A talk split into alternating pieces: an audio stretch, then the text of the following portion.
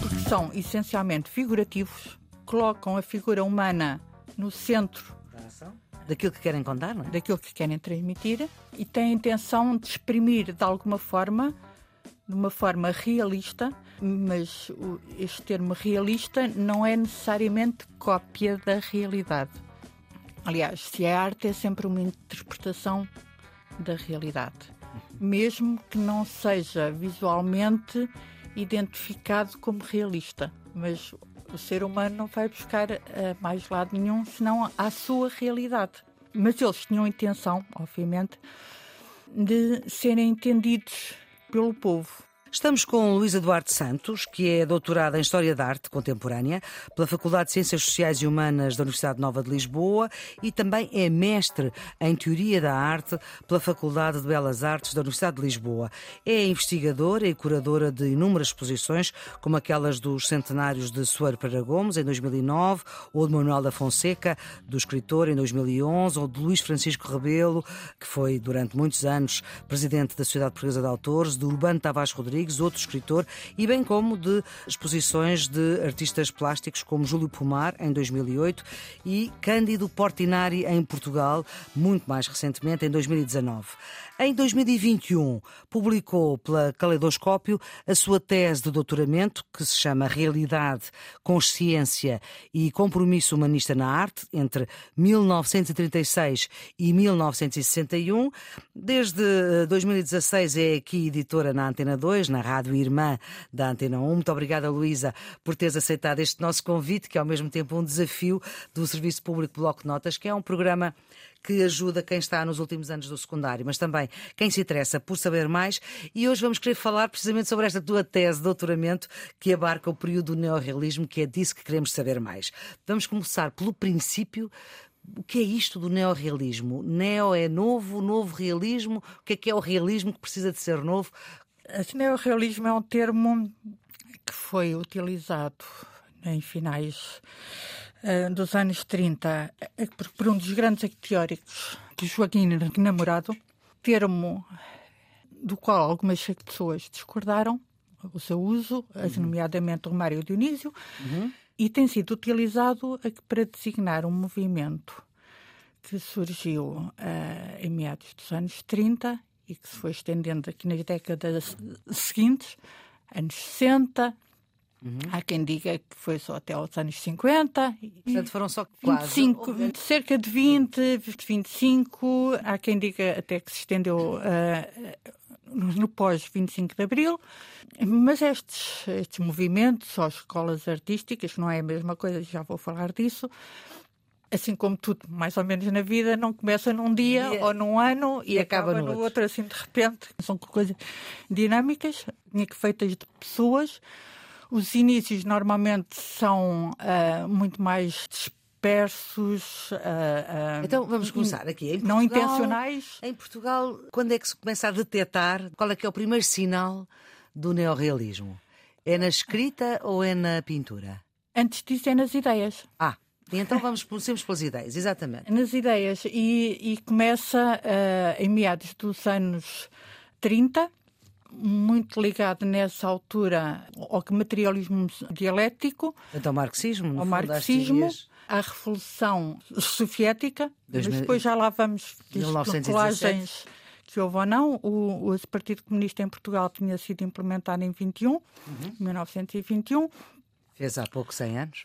Mas deixe-me desde já desfazer um bocadinho o mito da colagem entre o neorrealismo, as artes neorrealistas, o Partido Comunista, mas não fazer a colagem entre as duas coisas. Sim, mas não uma dividência que tem a ver, obviamente, com o contexto assim, nacional da altura, mas também, obviamente, com as ideias que vinham da União Soviética, mas não só.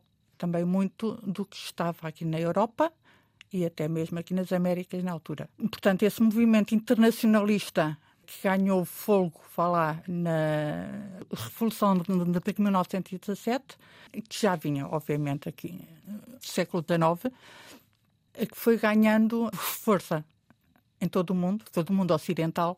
E a par disso, porque uma coisa são as ideias político-sociais, outra coisa é o movimento realista, o movimento cultural. Chamem-me assim, mas o movimento neorrealista não foi somente um movimento artístico, como outros que se cingiam muito à prática artística ou ao pensamento acerca das artes.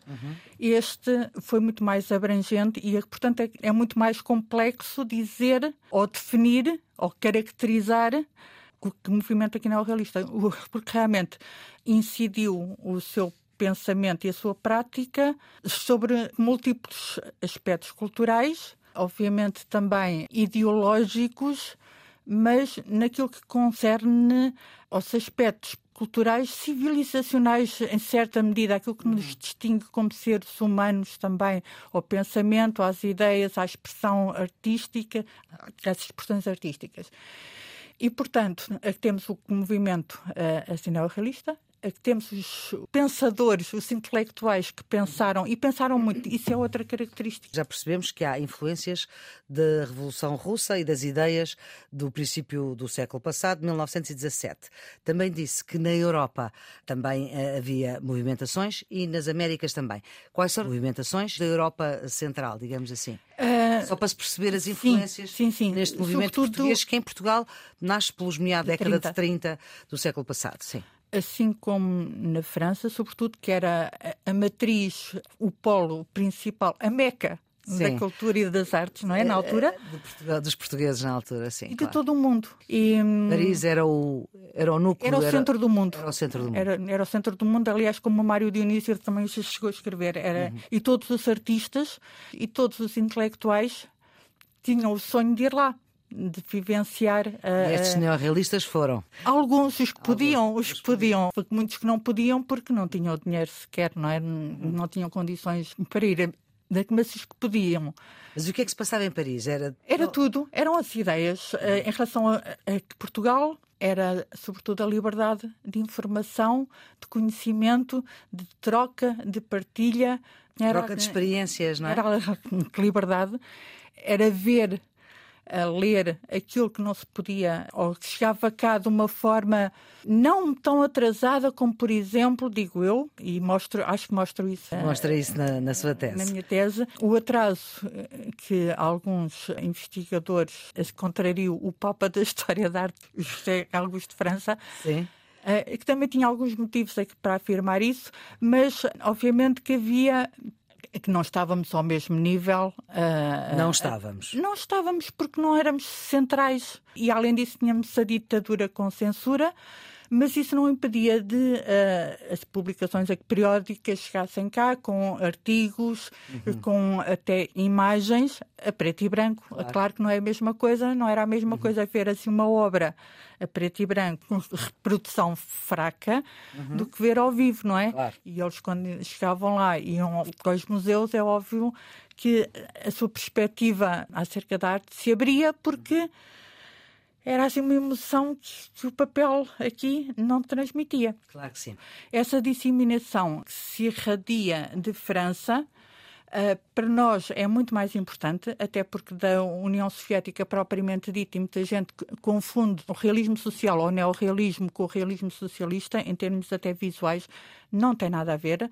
A nossa influência é muito mais francesa, e dos pintores franceses, que das Américas também, quer do norte dos Estados Unidos, os mexicanos sobretudo, e desde cedo, exatamente, o Rivera, o Siqueiros e o Orozco.